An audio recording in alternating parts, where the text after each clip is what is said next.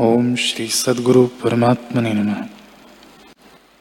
श्री वशिष्ठ जी बोले, हे राम जी, मनु ने राजा से इस प्रकार कहा कि हे राजन, ज्ञानवान सर्वदा नमस्कार करने और पूजने योग्य है। जिस स्थान में ज्ञानवान बैठता है, उस स्थान को भी नमस्कार है। जिससे बोलता है उस जिह्वा को भी नमस्कार है। जिस पर ज्ञानवान दृष्टि डालता है, उसको भी नमस्कार है। वह सबका आश्रय है।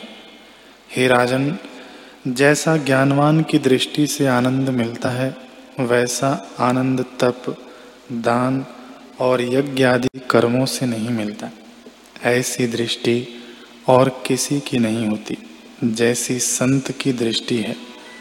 वह ऐसे आनंद को पाता है जिसमें वाणी की गति नहीं, जो पुरुष संत की दृष्टि को पाकर सुखी होता है, उससे लोग दुख नहीं पाते, और लोगों से वह दुखी नहीं होता।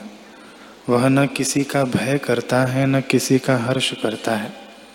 हे राजन, सिद्धि पाने का सुख अल्प है, क्योंकि उड़ने की सिद्धि पाई तो अनेक पक्षी उड़ते फिरते हैं, इससे आत्मज्ञान तो नहीं मिलता। और आत्मज्ञान बिना शांति नहीं होती। जब आत्मज्ञान प्राप्त होता है, तब जरा मृत्यु आदि दुख से मुक्त होता है और कोई दुख नहीं रहता। जैसे पिंजड़े से छूटा सिंह फिर पिंजड़े के बंधन में नहीं पड़ता, वैसे ही वह पुरुष अज्ञान रूपी पिंजड़े में नहीं फंसता।